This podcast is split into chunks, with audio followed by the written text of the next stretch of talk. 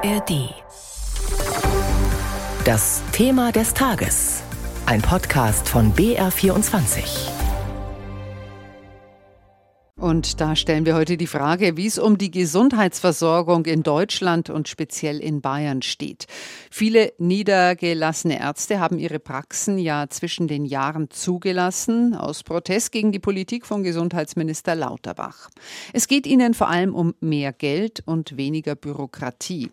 Der Virchow-Bund macht Druck und droht damit, dass die Praxen jetzt im neuen Jahr auch eine ganze Woche geschlossen bleiben könnten, nämlich wenn es bei einem Krisengipfel mit Gesundheitsminister Lauterbach heute in Berlin keine Bewegung gibt.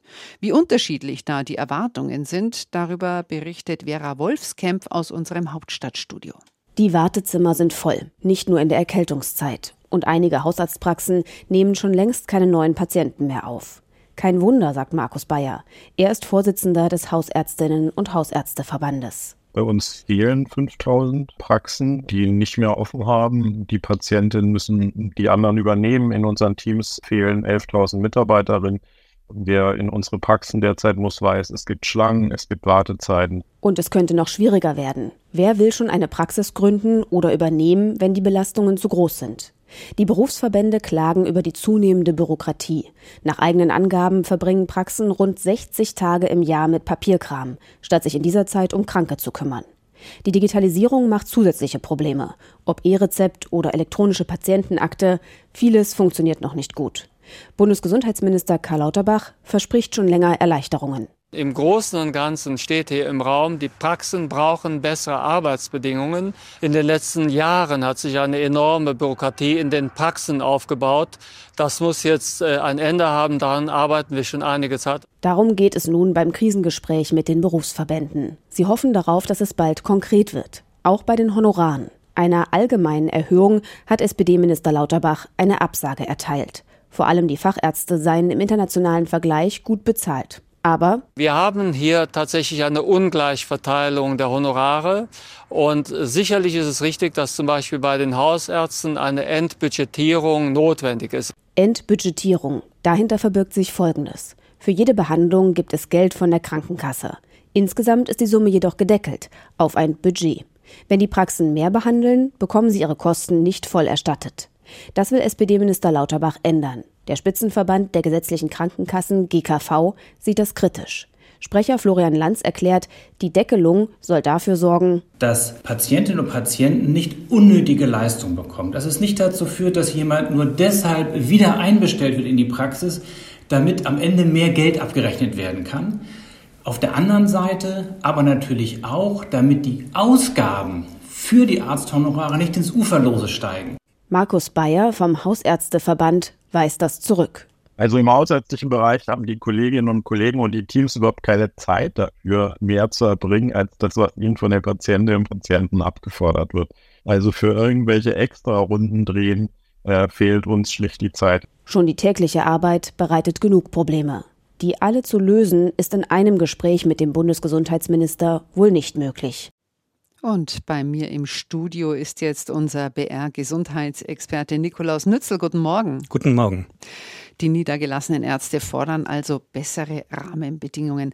Was sind denn im Praxisalltag die größten Probleme?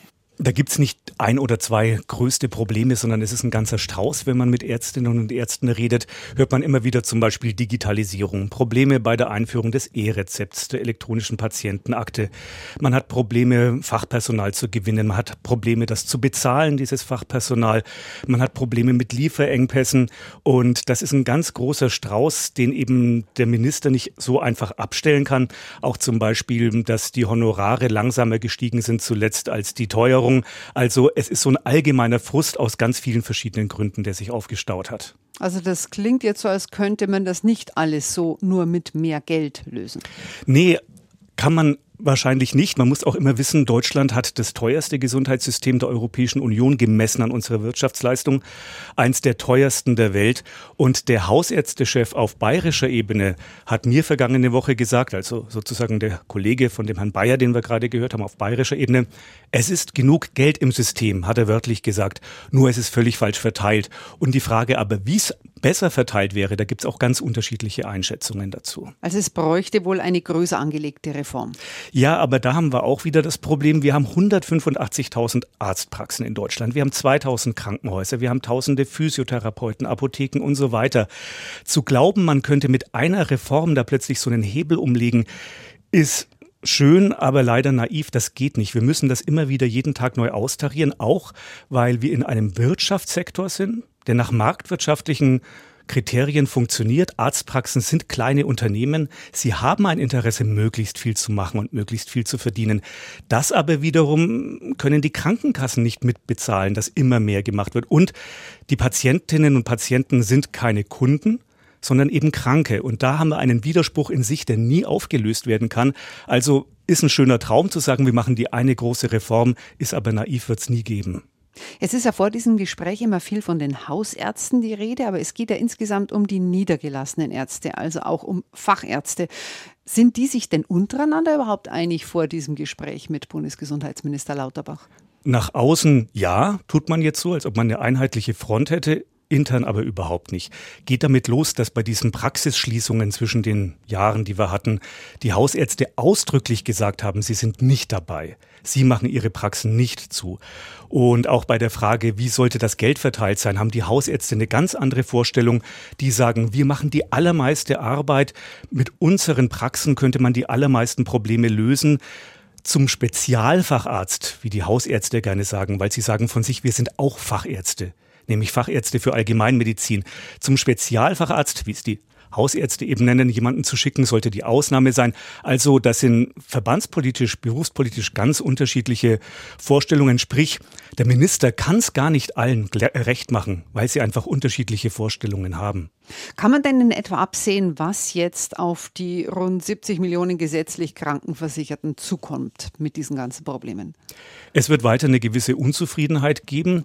Wir haben tatsächlich teilweise sogenannte Unterversorgung, auch in Bayern. Das war vor 20, 30 Jahren eher ziemlich kurios, diese Vorstellung.